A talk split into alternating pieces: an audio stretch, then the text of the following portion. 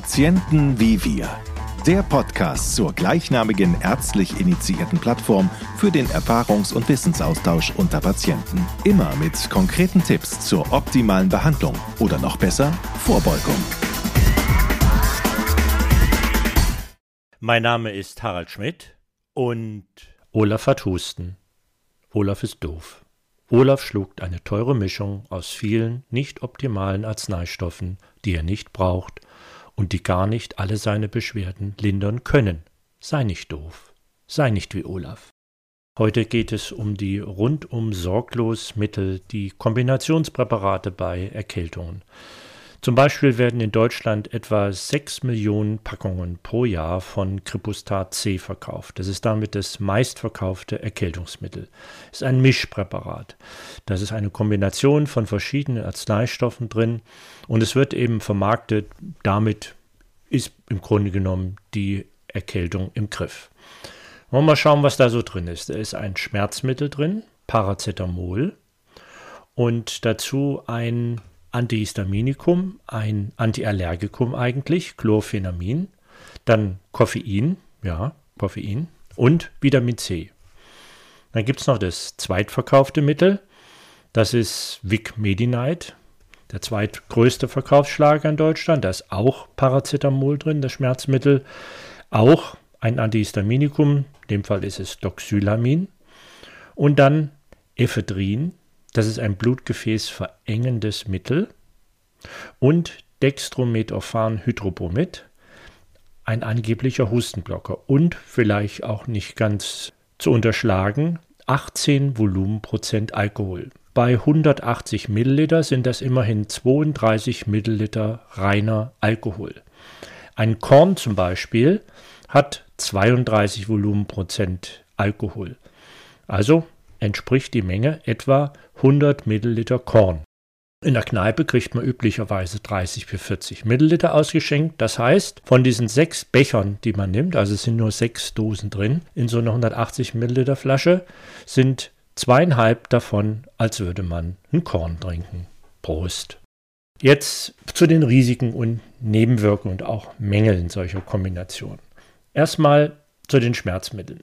Paracetamol wirkt gegen Kopfschmerzen, aber nicht gegen Halsschmerzen.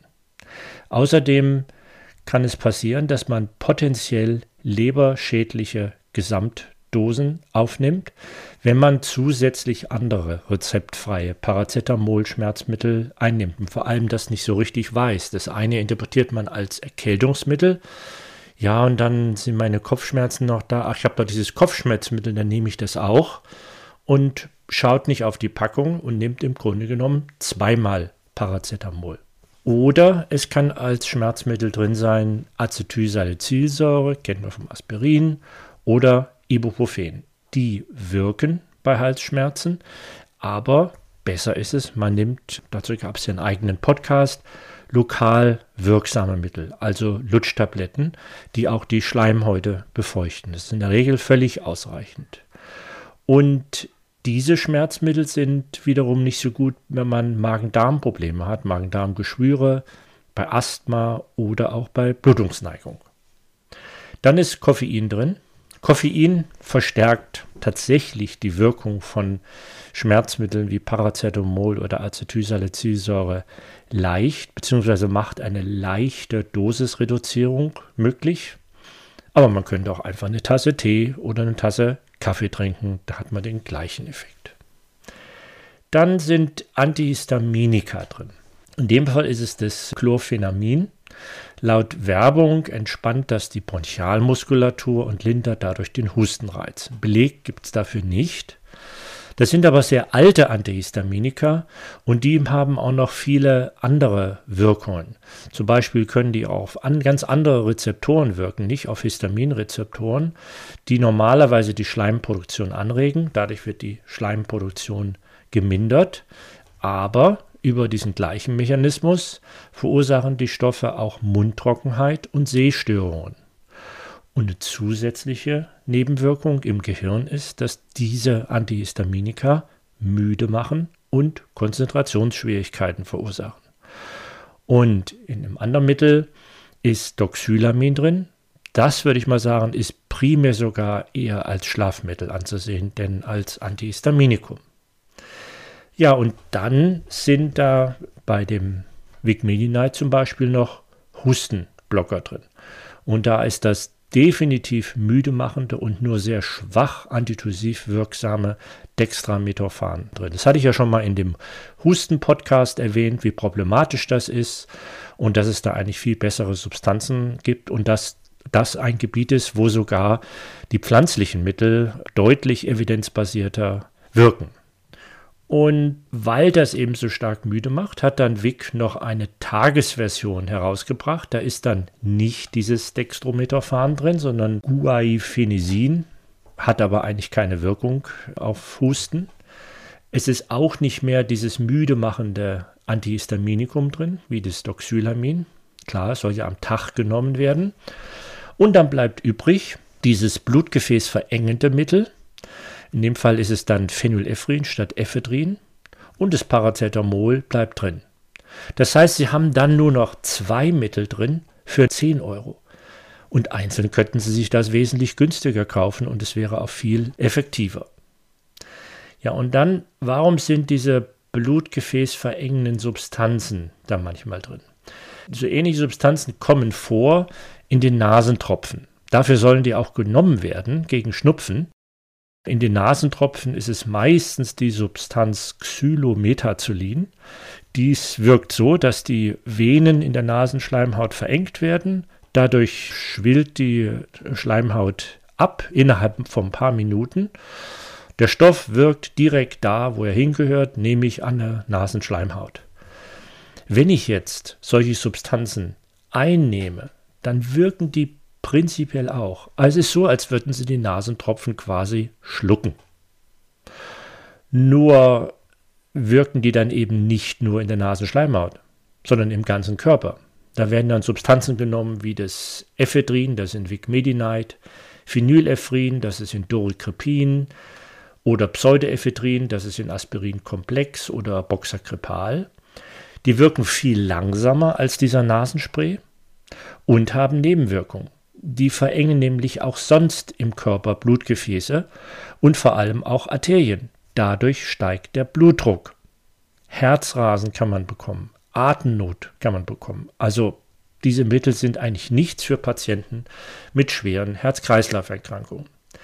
Ja, und dann zur Krönung wird dann oft noch Vitamin C beigegeben. Das ist, nenne ich mal, die Vitaminisierung dieser Erkältungsmittel. Plus C steht dann oft dahinter, macht sich offensichtlich verkaufsfördernd und die Werbung gut, aber ein für alle Mal, das ist über Studien geklärt. Vitamin C beeinflusst weder die Dauer noch die Schwere einer Erkältung. Auch hierzu wieder die relevante Literatur in den Show Notes. Und wenn es, wie in der Arzneimittelwerbung zum Schluss ja oft heißt, zu Risiken und Nebenwirkungen und so weiter, fragen Sie den Arzt Apotheker, müsste es bei diesen Kombipräparaten korrekterweise eigentlich noch heißen, zu Risiken, Nebenwirkungen und Wechselwirkungen. Das muss ich nämlich auch noch betrachten. Wenn ich mehrere Arzneistoffe gleichzeitig einnehme, dann kann es eben zu Wechselwirkungen kommen, die der einzelne Stoff vielleicht gar nicht hat oder auch Arzneistoffen, die sie zusätzlich noch einnehmen müssen. Zum Beispiel Acetylsalicylsäure und Ibuprofen macht Wechselwirkungen mit Blutgerinnungshämmern oder diese blutgefäßverengenden Mittel, die ja den Blutdruck erhöhen zum Beispiel, machen Wechselwirkungen mit Beta-Blockern. Die müde machenden Hustenblocker wie Dextrometaphan bzw. diese Antiallergika machen natürlich Wechselwirkungen mit anderen Arzneimitteln, die auch müde machen oder mit Alkohol. Da kann dann zusätzlich noch eine Leberschädigung auftreten. Generell besteht das Risiko der Überdosierung, das hatte ich ja schon gesagt, wenn man durch mangelndes Wissen und man schaut nicht auf die Packung. Man hat zum Beispiel die empfohlene Dosis von 3x2 Tabletten Dorikrepin genommen, da hat man dann drei Gramm Paracetamol zu sich genommen gegen Erkältung. Jetzt hat man aber zusätzlich noch Kopfschmerzen, die sind immer noch da. Dann nimmt man Benuron, hat man im Haus, nimmt auch die Höchstdosis, die dort angegeben ist, von 4 Gramm gegen Schmerzen oder Fieber. Ja, und dann ist man bei einer Gesamtdosis von 7 Gramm Paracetamol und das ist dann schon der lebertoxische Bereich. Das würde natürlich nicht passieren, wenn man jeden Arzneistoff nur eben in einem Präparat hat und für diesen einen Zweck nimmt, ebenso wie es zum Beispiel vom Arzt oder vom Apotheker empfohlen wurde. Zusätzlich noch durch diese rundum sorglos Pille oder diesen grünen Zaubersoft vermeidet man, sich mit der Krankheit eigentlich wirklich zu beschäftigen. Man fragt sich eigentlich gar nicht, was habe ich eigentlich genau? Sind es die Kopfschmerzen, die mich stören oder nervt nur die verstopfte Nase? Bin ich schlapp oder einfach nur erschöpft? Ich gebe einfach so einen Rundumhammer und äh, versuche damit alles irgendwie auszuschalten an Erkältungssymptomen. Die Tatsache, dass man sich aber zum Beispiel schlapp fühlt, ist eigentlich ein Zeichen dafür, dass das Immunsystem jetzt eine Pause braucht.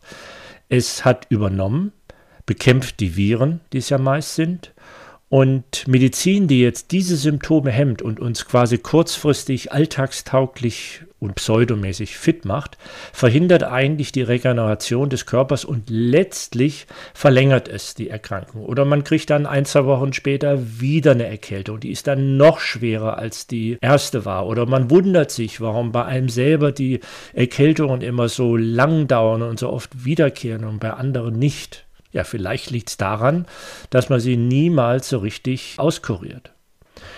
Und was als letztes vielleicht noch überzeugt ist, diese Kombipräparate sind wesentlich teurer als die Einzelpräparate. Auf dem ersten Blick sieht es natürlich nach einem Schnäppchen aus. Ich habe vier oder noch mehr Wirkungen gleichzeitig und das für 9 bis 13 Euro. Das Kribustat, das kostet so um die 9 Euro bis 13 Euro kann das sein. Vicmedinite 13 Euro bis 20 Euro. Das bedeutet aber zum Beispiel bei dem Vicmedinite, da sind 180 Milliliter drin. Man soll 30 Milliliter pro Tag nehmen. Das heißt, sechsmal kann man sich da eine Dosis nehmen. Das sind pro Abend Kosten von 2,22 Euro bis 3,49 Euro. So ein Gläschen Vic Medi-Night. Oder demgegenüber ein Fläschchen abschwellende Nasentropfen kriegt man für etwa 2 Euro. Ein Schmerzmittel bzw. Fiebersenker für etwas mehr als 1 Euro. Also, ich fasse mal zusammen. Und das war dann der letzte Podcast zum Thema Erkältung.